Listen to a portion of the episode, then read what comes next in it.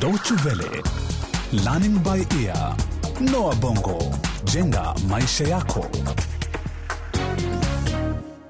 Karibu kwenye mfululizo huu mpya wa vipindi vyetu vya Learning by Ear kuhusu uhamiaji mijini uitwao kukabiliana na wimbi la mabadiliko. Hili ni jambo geni sana, lakini ni hatua inayoweza kuwasaidia watu kuondokana na ukosefu wa kazi katika miji mikubwa. Tunafuatiliza masaibu ya Ben, Baki na Zeina, vijana watatu wasio na kazi walio na shahada za chuo kikuu wanaotaka kuanzisha chama cha ushirika cha ukulima kijijini. Kwenye kipindi cha tatu utashuhudia jinsi vijana hawa walivyotiliwa shaka kijijini mwao walipoamua kurudi huko kutoka mjini.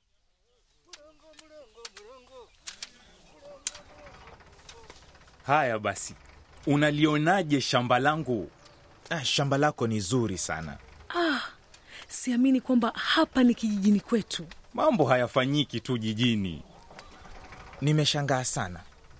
Nilipoondoka hapa kijijini, shamba hili halikuwa shamba la kupigiwa mfano. Hili shamba lilitokana na mihemko wakati wa kupata uhuru, lakini unajua hali ilivyo humu nchini, kila kitu husambaratika baada ya miaka kumi hivi. Nilipotoa shamba hili miaka kumi iliyopita, watu walidhani nina kichaa. Kwa hivyo haya yote umeyafanya kwa muda wa miaka sita tu? Miaka sita ya mwanzo niliajiri wafanyikazi wawili wa kudumu, na hivi sasa wako thelathini. Wakati wa mavuno mimi huwapa watu kiasi 250 kazi za vibarua. Nina matingatinga mawili na mtambo maalumu wa kujaza magunia, kuyapima uzani na pia kuweka vibandiko. Umefanya jambo la maana.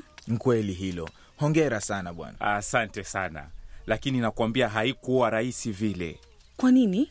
Mvua haitabiriki, lakini hapa tumebahatika. Mtu achimbi ardhi kina kirefu kupata maji. Nilipata mkopo wa fedha nikakikarabati kisima na mtambo wa kunyinyizia maji shamba.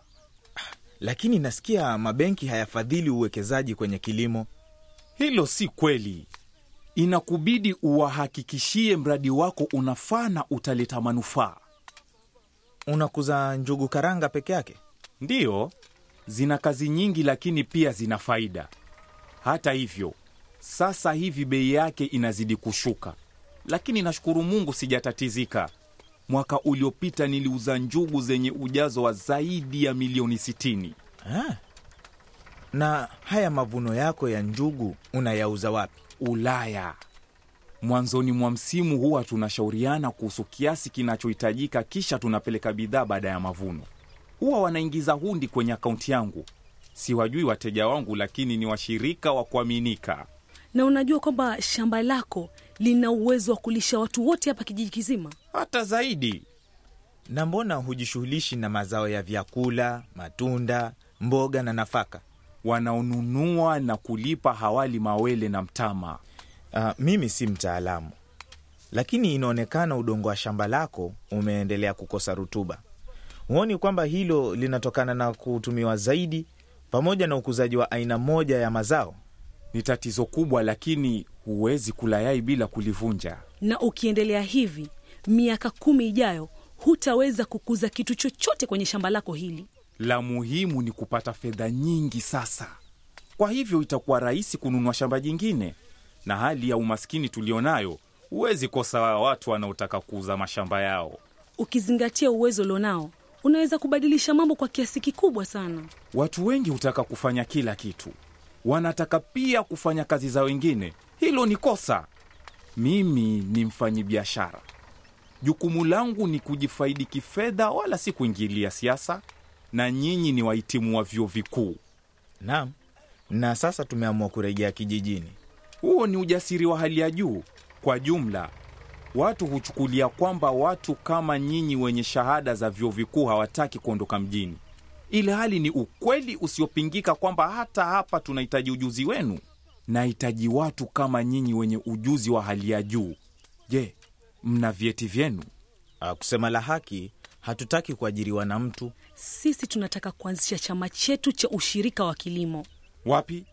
Hapa kijijini? Ndiyo, tunataka kuimarisha stadi zetu na kusaidia kukuza kilimo hapa kijijini. Nawaambia mtabadilisha hayo mawazo yenu. Nadharia ya chuo kikuu ni tofauti na hali halisi, lakini nafasi ninazo kama mnataka ajira yenye mshahara mkubwa. Nimefurahi kuonana nanyi, lakini sasa hivi naomba nireje kazini.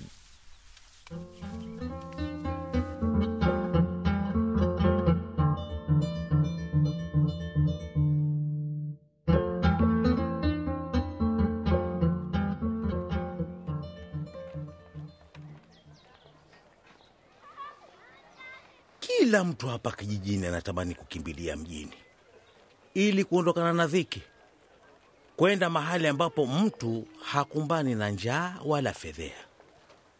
Na wewe eti waniambia kwamba umeamua kurudi huku, kwani umerogwa wewe? Mm, Mjomba, tafadhali nisikize, tulia kidogo, unisikize ninayoyasema.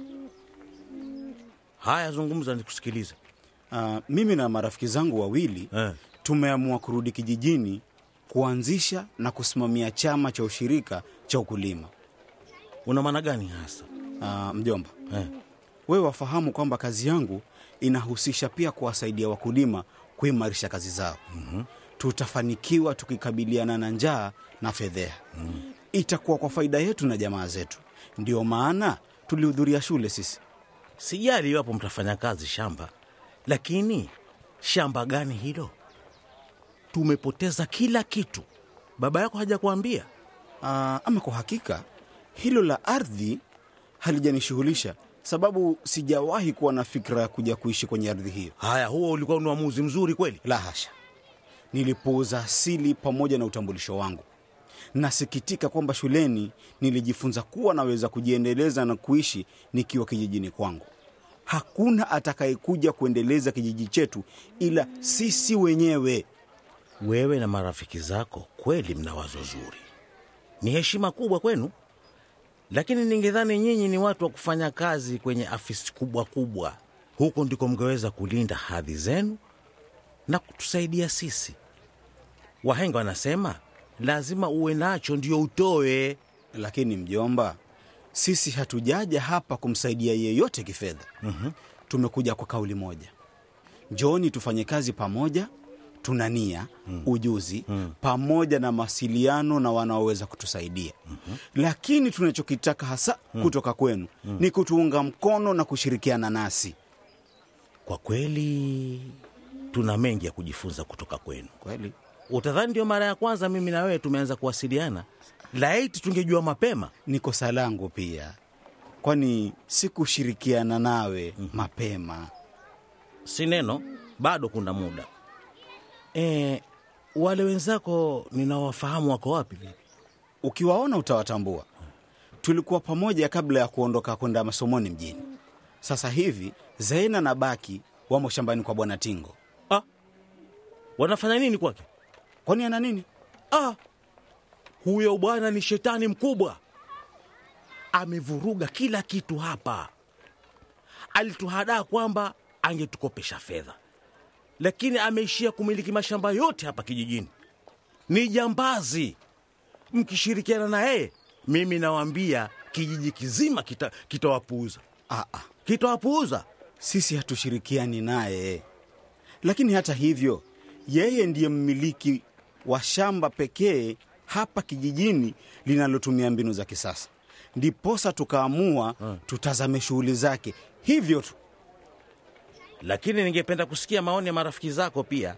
Ah, basi twende tuandamane hapo kwenye kiwanja cha kijijini, maana nakutana nao hapo. Sawa. Twende.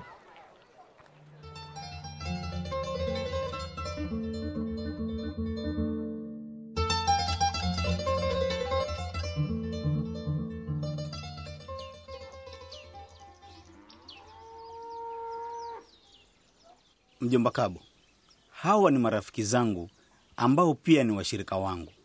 Huyu ni Zena, Shikamo. Marhaba. naye huyu Eh. ni Baki. Habari ya saa hizi? Nzuri, nzuri, nzuri. E, Beni amenieleza mambo mengi kuhusu mradi wenu. Ningependa kuwahimiza mwendelee vivyo hivyo, na pia ninawatakia kila la heri. Asante, Asante sana. asante sana. Ndiyo. Ah, sijafanikiwa kukutana na msimamizi wa idara ya maendeleo ya mashambani. Mbona? Kwani hakutaka kukutana na wewe? Hapana, hakuwepo. Pengine nitarudi tena. Usimtafute afisini mwake. Afisi yake ni kwenye baya hapa hapa kijijini. Ala, Eh. sikujua hilo. Na nyinyi je, mlikutana na Tingo? Zeina, mweleze wewe, maana kila nikikumbuka Kwani ilikuwa vipi? Eti alidhani kwamba tunamwendea kumwombea kazi, na alipofahamu kwamba tunataka kuingilia sekta inayowasaidia kuwashauri na kijiji, hakutaka tuendelee na mazungumzo.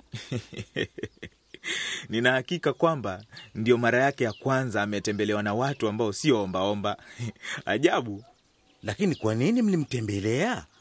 sisi tulitaka fununu tu kuhusu hali katika eneo lake, tuone anavyoshughulika, nasi tujifunze kutokana na hilo. Hivyo tu. Hatutashirikiana naye kabisa. Huyu bwana ni tapeli. Mnapaswa kujihadhari naye, ni joka. Tayari nimeshamweleza Beni, Tingo amevuruga nusu ya kijiji chetu hapa. Ni dhahiri kwamba itatubidi kuanzisha chama cha ushirika ili kukabiliana naye na mbio zake za kutaka kujitajirisha kwa kuwapunja wanakijiji na kwa kuharibu mazingira. Kama hilo ndilo lengo lenu, kijiji kizima kitawaunga mkono. Ninadhani kutakuwa na mabadiliko makubwa sana. Nitawasaidia, nitajaribu juu chini kuwavutia watu wengi iwezekanavyo wakiunge mkono chama chenu, inshallah. Na huo ndio mwisho wa kipindi cha Learning by Ear hii leo. Tunakushukuru kwa kutegea sikio kipindi cha tatu cha kukabiliana na wimbi la mabadiliko kwenye mfululizo wetu wa uhamiaji mijini. Iwapo ungetaka kusikiliza tena kipindi hiki au kutupatia maoni yako, fungua ukurasa wetu wa wavuti dw-world.de mkwaju lbe au utuandikie barua pepe kupitia anwani lbe at dw-world.de. Usikose kusikiliza kipindi kijacho.